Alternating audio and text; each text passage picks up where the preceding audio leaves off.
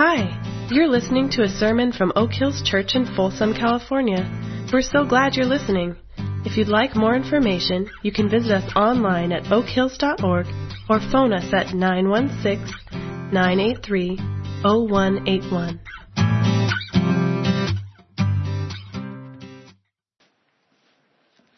A lot of logistics. Stop laughing, Kent. Thank you. Let's pray. Jesus, we are grateful to you that in the midst of this chaotic world, in the midst of whatever chaos has invaded our personal situation, we have this great privilege to gather and to declare the wonder and the magnitude of your love. To remind one another again of what is true, of what is right, of what is real, of what is good. And to rest in these realities. To once again remember who we are. To draw strength from the knowledge we have of you and the experiences we have had in you. So thank you for pursuing us, reminding us, and being present with us. We pray in Christ's name. Amen. Last week, as some of you know, we started a six week series uh, called Next, and we started off this adventure by reflecting a bit on the journey of Oak Hills so far. We talked about who we are as a church, the soul of Oak Hills, if you will, our commitment to spiritual formation in Christ likeness, to being the kind of community where both individually we are being formed in Christ and as a community, the soul of our church is being formed in Christ and to this mission we have of inviting people to live their actual life right now in the reality of God's good kingdom. And today we're talking about the ongoing journey, or if you will, the journey continues, and it is a simple but important idea, and it kind of centers on this question, what is God up to in our midst? How is the Spirit moving among us, shaping us into His people? Forming the heart and character of Jesus in us individually and in our congregation. In other words, the Spirit's work in our racial, political, gender, age, and economic differences to cultivate between us an authentic unity as sisters and brothers in Christ. And so the issue we want to reflect on today is what is God up to in our lives? What is the Spirit doing in our church. Where is he stirring? So with that, if I can have you stand for our scripture reading, it's a rather short reading today. It comes from 1 Corinthians 13 or 3. And I'm going to read verses 16 and 17.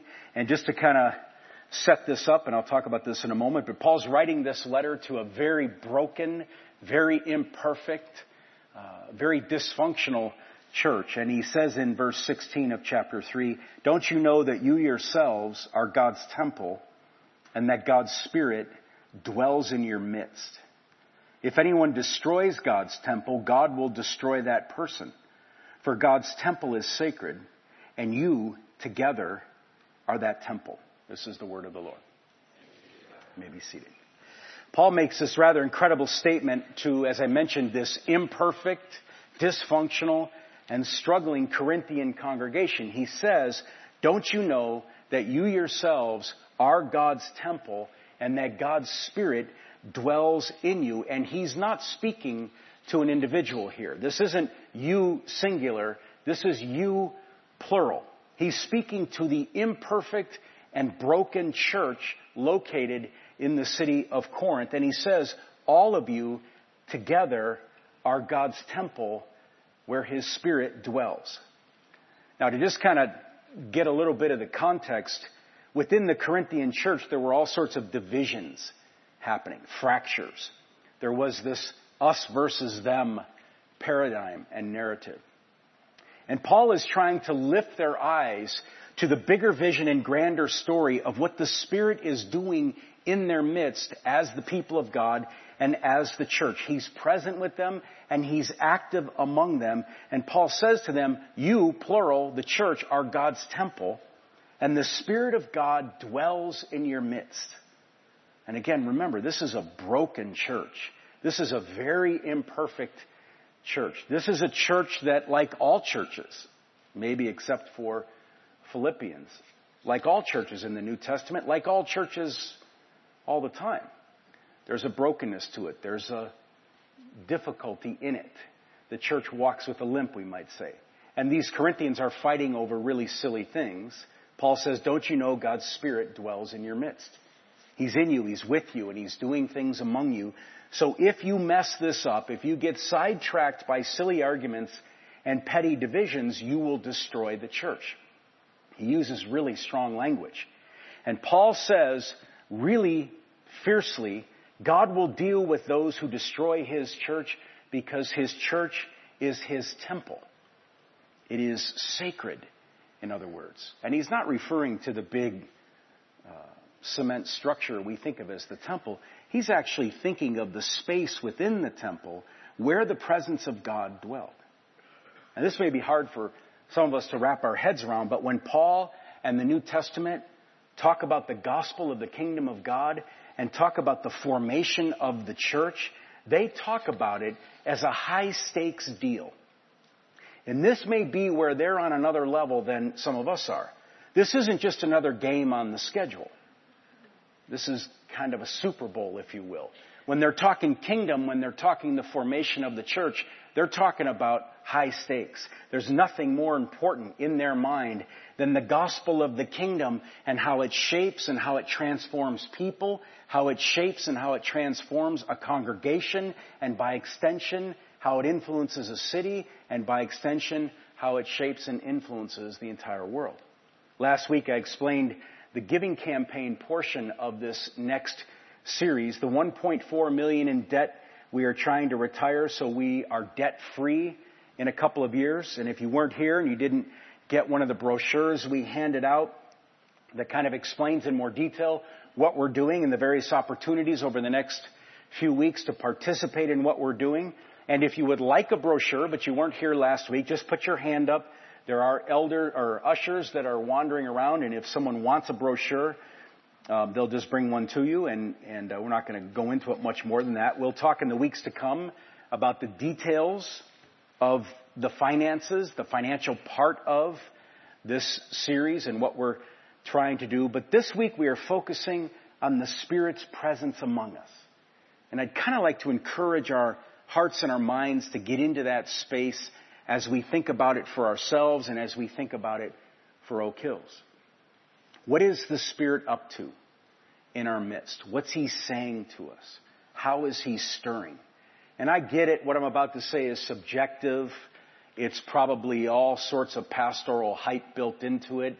I'm probably saying it more strongly than I should because it's part of what I'm supposed to do in order to get you charged up, even though it's probably beyond. Or, or, maybe it's not as far as what I'm saying it is, or it's not as hyped as what I'm saying it is. But I think God is doing some really good work in our midst. I think He's really up to some soulful work in our midst as a church. One of the things I've observed in recent months is the inevitable messiness that comes when different people with different politics and different views on various social issues come to the table as God's people who are in submission to Jesus Christ and in submission to each other, and they lay those differences at His feet, and they embrace their identity as a beloved daughter or son of God, and they embrace their identity as God's people, God's community. I mean, as I watch this, there's an inevitable messiness that happens. And here's the thing it's not easy. And yet, God is at work in the midst of all the messiness.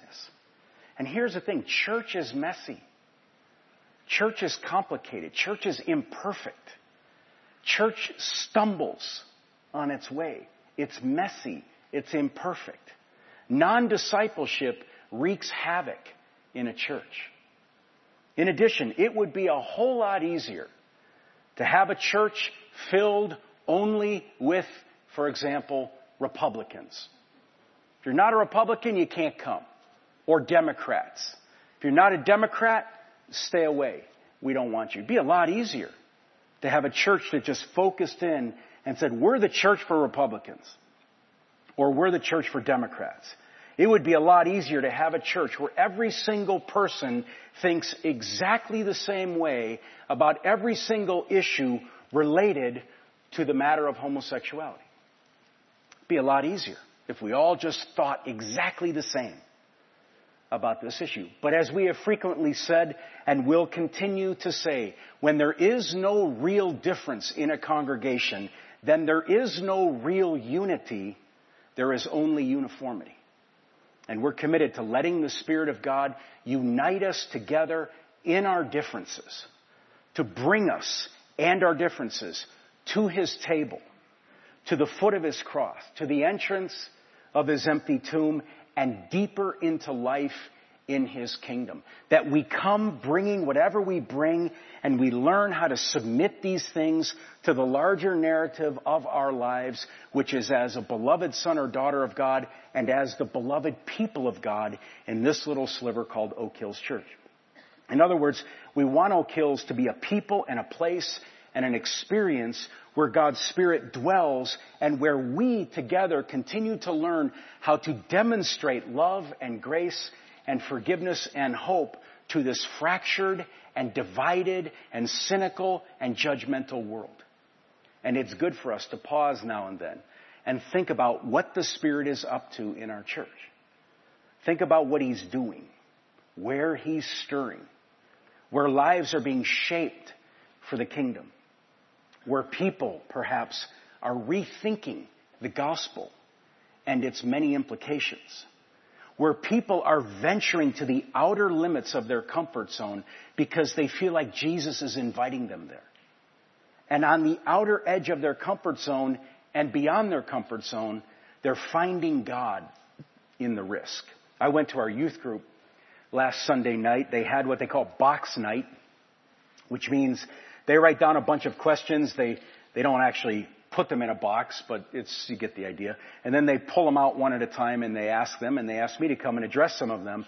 And I want you to hear this in terms of, at least my perspective, of what God is up to, of where the Spirit is stirring and where the Spirit is moving. The Spirit is at work in our youth group. It's a wonderful Sunday night for me. And here's the thing. There are certainly challenges our youth group is facing. There are certainly issues in the youth group. There's tensions in the youth group. There's differences in the youth group. There's conflict in the youth group. And it is actually in those challenges and in those issues and in those tensions and in those conflicts that the Spirit is at work. It's the pressure, whether we feel it individually, as a group, or as a congregation. The pressure is often where the Spirit is stirring and working and transforming if we have ears that will hear.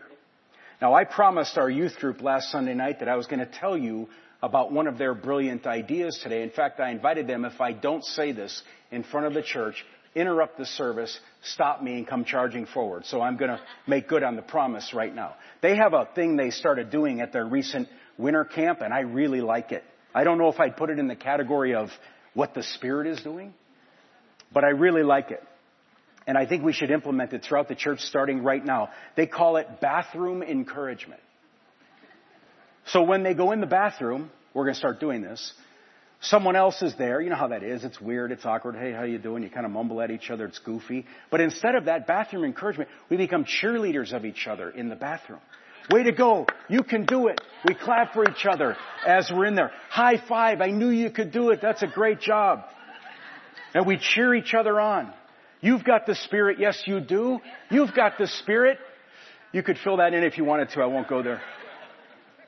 So here's the thing, you know, in church services, I mean, I'm on to this if you don't know this, but some of you, Greg Rosler, some of you in the middle of the service every week at the same time uh, you got to get up and go to the bathroom. Here's the thing: you see someone start walking out, follow them out. Go into the bathroom, and you give them bathroom encouragement while they're in there. One of the questions a youth group asked last Sunday night is a good one for us to think deeply about. They asked me, how can we help Oak Hills continue to become an intergenerational church? I mean, just think about this. What is God up to in this question? How do we be present to the question and discern what God would have us answer and work out the answer that they're asking? The Spirit is moving and working and forming in other ministries as well. Some of you are part of the Journey Group or you have been. God is doing wonderful things in the Journey Group. Some of you have been part of the Cultural Learning Group over the last couple of years. Don't have time to go into it all. But the Cultural Learning Group is a place where virtually everybody I know that's been in there has said, I've had experiences in there where God has shown up in ways that I've not seen in other places at other times. Our young adult group, I just heard about some things going on in there this week. Good stuff happening.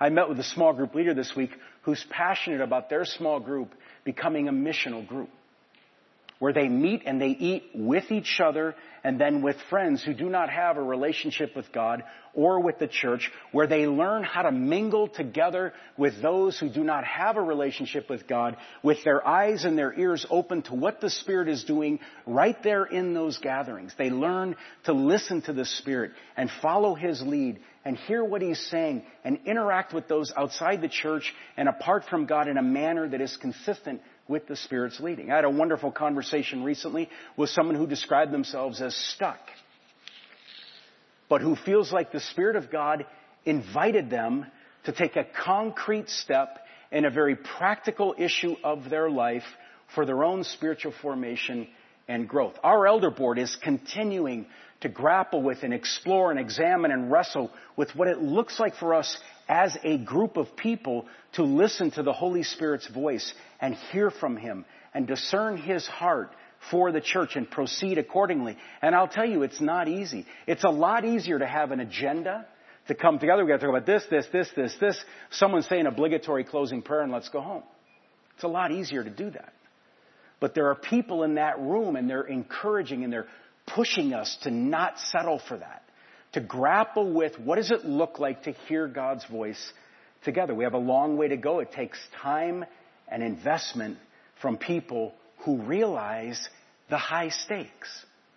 There's a money part of this series, as you know. We're trying to emphasize dealing with personal debt, budgeting, what we're spending our money on, and there's a church debt issue we're trying to eliminate in this two-year giving campaign as we try to plan for the future and look out beyond our own leadership and beyond our own benefit. And when the subject of money comes up in a church, it stirs up all kinds of things, many of which, if not all of which, are unpleasant.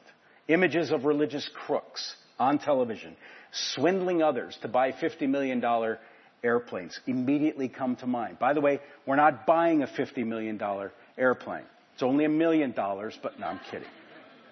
Questions have already come up after one week about why do we have a $1.4 million in debt? Why are we talking about this on Sunday morning? I don't like that we're talking about this on Sunday morning. When are we going to get back to just preaching a sermon? Why do we have to deal with this subject? Questions have arisen about how awkward it is when new people come to a church service and they hear uh, yet another religious organization droning on about money. And here's my response to that. I agree completely. And all of these things create messy and touchy and delicate issues to navigate through authentically and together. And I'll say it again. The Spirit is present in those tensions and conflicts and in the turmoil and in the questions we have and in the pressure points. Our own individual spiritual formation and our communal spiritual formation as a congregation is tested in a series like the one we're currently in. And it's good and it's healthy and it stretches us and it reminds us of what Paul and the other New Testament writers knew that this is not just another game. We're not just coming together week after week after week and going through the motions and playing another game in the schedule. This is Super Bowl level stuff. The stakes are high. The kingdom of God is ultimate reality. If you hear that and it jars you, I'm going to say it again. The kingdom of God is ultimate reality. In the kingdom, we're dealing with core truths about this universe. Core truths about life, about God, about relationships, and about this world. And Paul and the others who wrote the New Testament did so to urge the church to accept its responsibility as God's temple where His Spirit dwells and works and forms kingdom hearts. Now, one of the things I'm consciously aware of on a regular basis is this idea that you must have on a regular basis that I have to say these things. It's part of what I'm supposed to do. And so it's good for us on a regular basis to have folks come who don't have to say these things. They can say whatever they want. And so I'd like to invite uh, five folks up who you know who you are from the church, and we're going to continue this conversation about what God's up to and get their perspective on the matter. They'll introduce themselves once they start talking. Continue to be impressed with the magnitude of the logistics up here today. Moving around, stools, microphones, whatever. So, the, the first, the, the question that I really want to pose, and they're going to all kind of handle it in their, in their own way and in their own time, is just simply what we've been talking about. This idea of what is the Spirit doing in you? What's He doing in an area that you're involved in at the church, outside the church? What do you sense God saying to you, stirring up in you, moving in you on? What's He impressing upon in you? And I was going to throw it open and let whomever wants to, uh, Carissa, start the process. You did it again. All right. um, my name is Carissa Fajardo. I've been with Oak Hills for almost 20 years. I'm married and have three babies. Um, I think what I feel God is really moving in me and in Oak Hills is authenticity. Um, really loving people for who they are, despite differences and different beliefs and everything. Walking alongside of them and truly living life with them no matter what we feel or agree upon, but truly trying to be as Christ-like to them as I possibly can. And I feel like the church set a very good example for that as well. Someone else?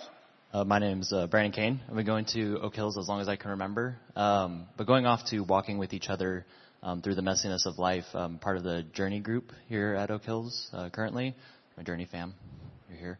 Um, but right now we're we just finished learning about who God is, and right now we're going through who we are, and it's some messy stuff. Um, but it's amazing to see God in those moments um, where a lot of brokenness is coming forth, and um, I'm really excited to see, you know, where is He stirring in individually, but then also where He's calling us, which is the next step um, later on in life. Good. The, the Brandon, the Journey Group, for those of you who don't know, we've done it for a few years now, and it's a great example of a community that walks together for eight or nine months and reaches out beyond the borders of the individual comfort zone and the group's comfort zone. So it's a good thing. Someone else. My name's Dan Ogle, and uh, my family and I joined uh, Oak Hills, or started coming to Oak Hills about five months ago. So we're really fresh. Uh, haven't been here that long, but I've had the pleasure of uh, joining the uh, worship arts team, uh, specifically with Carl up in the up in the sound, and hopefully I'll I'll get to worship up on the platform a little bit with these guys as well. But one thing that really uh, spoke to us, uh, especially right at, off the bat, was just how authentic. I'm going to use that word again. Um, everyone is not just here, but out there. Um, about their worship, about their relationship with Jesus, and, and that's just uh, I think, spoke volumes to us about Oak Hills. Uh, it was never about, you, you could just see it's not about us being up here on stage. It's about us as a congregation, as a church, living life together and being authentic with each other. And so that's just definitely some somewhere I've seen God speaking and moving. Good. I'm Chris Bertelli, and my wife Emily and I have been coming here for about four years. Um, and five years ago, I wasn't a Christian. So when you have that kind of idea, oh, you, hey, five years ago, five years from now, where do you see yourself? This probably quite literally would have been the last place I would have ever seen myself. So um, in the four years that I've been here, um, kind of the the the way you know, by the grace of God in His work here at Oak Hills um, has quite literally transformed me into somebody that I, uh, somebody completely different than I was. and the continued put, the continued pressure, uh, pressure is the wrong word, push for us to be reconcilers mm. in a broken world is something that continues to keep moving me forward um, in, in the stuff that I do here at Oak Hills. Good. Um, I'm Hannah Vaccaro. I've been at Oak Hills since I was in seventh grade. Um, I definitely felt God uh, nudging me towards um, finding comfort in the discomfort, and um, in that I he I felt him nudging me towards positions in leadership, which is weird because I never would have found myself in a leadership position. Um, so doing that, and also just as a recent um, high school graduate, finding um, ways to fill that transition into like the real world and college and the young adult life, um, that floating kind of weird transition that people go through and just kind of helping to fill that gap. Because I know like that transition's where a lot of people drop off in their faith. And I know I was there, my faith was so scattered. And so um helping trying to fill that gap and trying to find ways to um make that like not happen, trying to, you know, form that bridge. Good. So it's good for us again just to, to hear this, but as you guys think about uh, what's next, uh, the future of the church, and, and I recognize that this is, uh, um, we're all just kind of grabbing at stuff here in terms of trying to think this through. But what I'd like you to do is to, as you think about the future, uh, to think in terms of what do you hope for Oak Hills? What, what do you want to see Oak Hills uh, press toward or be about or emphasize? And this is really important. We talked about this before the service, and I'm going to reiterate this again that uh, in, the, in the name of authenticity and messiness, the goal here is not to say something that's neat and clean and aren't we all so wonderful here, but to, to, to give us a vision from your perspective of what you want the church to continue to strive for and become. And even if that feels like it's a critique of what is currently going on or whatever, I want you to feel the freedom to go there and to say so. So, hopes for Oak Hills as we look to the future. There was a couple of conversations that happened after the first service, and we did this that people immediately responded to. Um, there were, you know, I know Hannah talked about, you know, kind of like this. There's a transition period in life as a young person, um, and someone said, "Oh, hey, wait, we talked about doing a mentorship for young adults with yeah. with older folks uh-huh. like you." Um, with, Wait, she's not old. Are you talking about me? right there. Um, and, and, so I think it was it was you know kind of this call that some people are going to jump in. And you know, I, I hadn't met Dan until until this morning, and we had and it was a great conversation. I loved hearing the fact that what he loved about coming, you know, kind of wanting to come here was the the congregation didn't wait for leadership yeah, to right. jump in and do stuff. Uh-huh. And so he was like, hey, you know, would love to. Is there a mentorship? Yeah opportunity here where, you know, and so we kind of like, oh, the theme of mentorship is yeah. already here. So Good. maybe there's Good. A, greater mentorship opportunity uh, between generations and with, especially with. That's good. I just had a similar interaction about things getting stirred and, and people thinking about that very thing and where that might go. Yeah, mentorship. Uh, my my mentor is an older gentleman as well, Chris. Um, so sorry, I had to throw that. Wait, wait, did you just say what I think you said? He's an older guy. Older guy. Yeah, so different different generation. Um, but that's that's one thing at Oak Hills that really struck me. Um, being in a different state and going to a different church, um, mentorship wasn't as stressed. And uh, here I found it's a plethora of mentors. You can pretty much if you can go around and find someone and say, hey want to be my mentor. Um, make, make T-shirts. Yeah. Um, That's good. I like that. Yeah. But everyone's going through a different phase of life, a season in life, and uh, it's really it's really easy to find someone that's been through what you're going through, or maybe is just getting out of it, um, to walk alongside you. So. Good.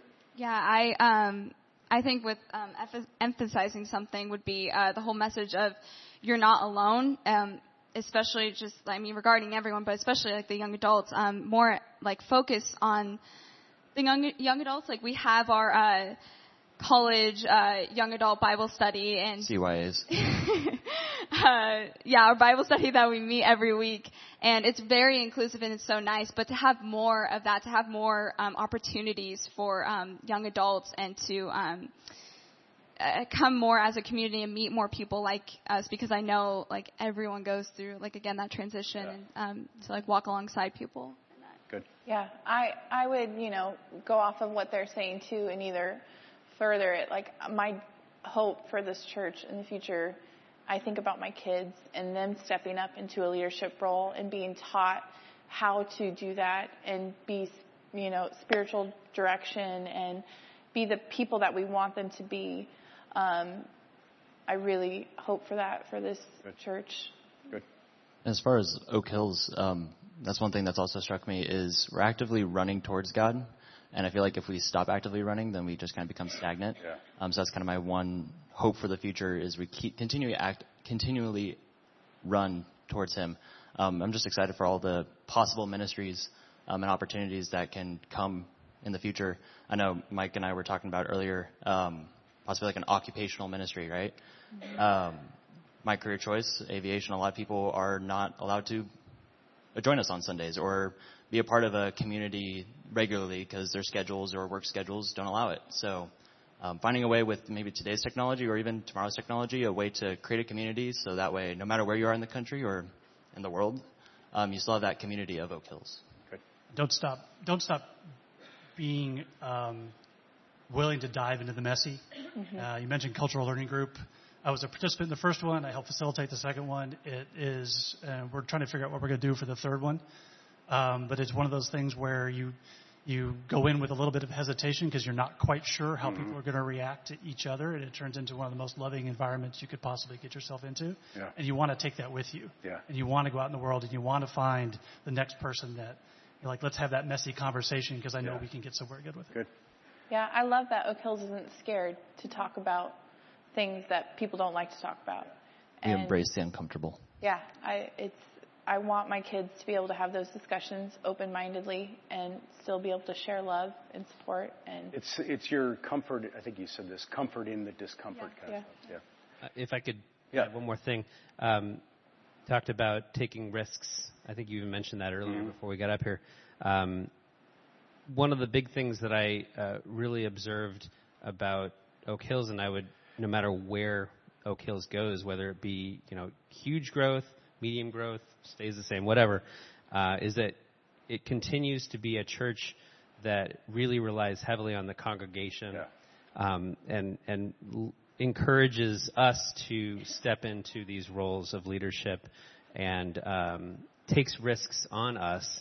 Uh, the first Sunday that we were here, there was a pottery participation. I can't remember what you guys called that. You, there was like a cute name for it, uh, something Pottery World. Potter World, where anyone was invited to go over and, and mold clay, and, and, and it was an opportunity to participate as a worshiper, which Yeah. it seems kind of 101 church, but Yeah. I, I've, I've not seen that kind of level. We've got this amazing art exhibit right now Yeah. that's been going on. So keep doing that. Keep uh, leaning on the congregation to uh, get ideas like we're doing right now. So thank you. This is a good way to, to wrap this up and, and just to kind of try to summarize this. When we talk about what's the Spirit of God doing, it's crucial. They've all mentioned it, but it's crucial for you not to think that what that means is some group somewhere thinks the stuff up and hopefully delivers on it. What it means is, is that what is God saying to you, given your life history, your experience, your woundedness, your journey, where you're at? What's God up to in you that can be used to encourage and impact our own body here and beyond into the culture? And that's really the crucial thing is that Dan's talking about this sense of togetherness on the journey, this sense of the Spirit is doing all sorts of things. Many of those things are in some of you. And the next step might be to pay attention to that and step forward and let's see what happens with it. Let's pray together. Father, Son, and Holy Spirit, as we continue to seek to be your people here, uh, it's been mentioned several times. We continue to pray that we will stretch beyond what feels comfortable that we will continue to stretch beyond the hiding, beyond the shame, beyond the sense of safe, Christianity in a safe community with a bunch of safe people, but that we will recognize with gladness the, the riskiness of living on the edge with you, and that as a congregation and as individuals will will allow you to lead us in what those implications are. We look to you for this help and we pray in Jesus' name. Amen. Thank you.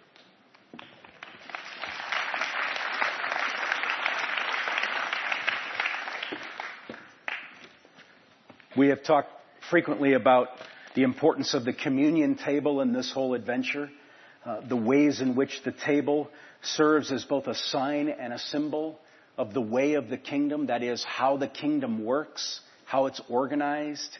Uh, the value system of the kingdom is expressed through the table. And so the table is a crucial worship practice uh, at Oak Hills.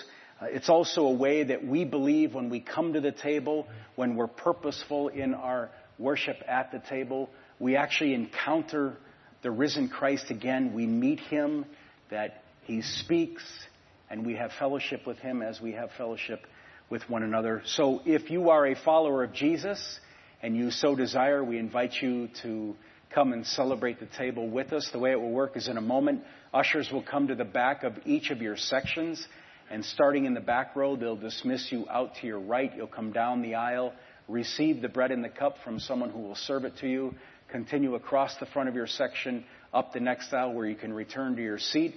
When you're getting out of your section, for example, here, try to stay tight to the side because people will be going up that way and it avoids, avoids the head on collision kind of a thing. If you've brought needs and concerns that you'd like prayed for, uh, or if you want to go on behalf of someone you know who needs prayer, there'll be a prayer team back there and another one back there. I encourage you to go and they will uh, gladly pray for you. Our communion liturgy is how we remember the story. It's how we rehearse it. It's how we tell it to one another again to recapture.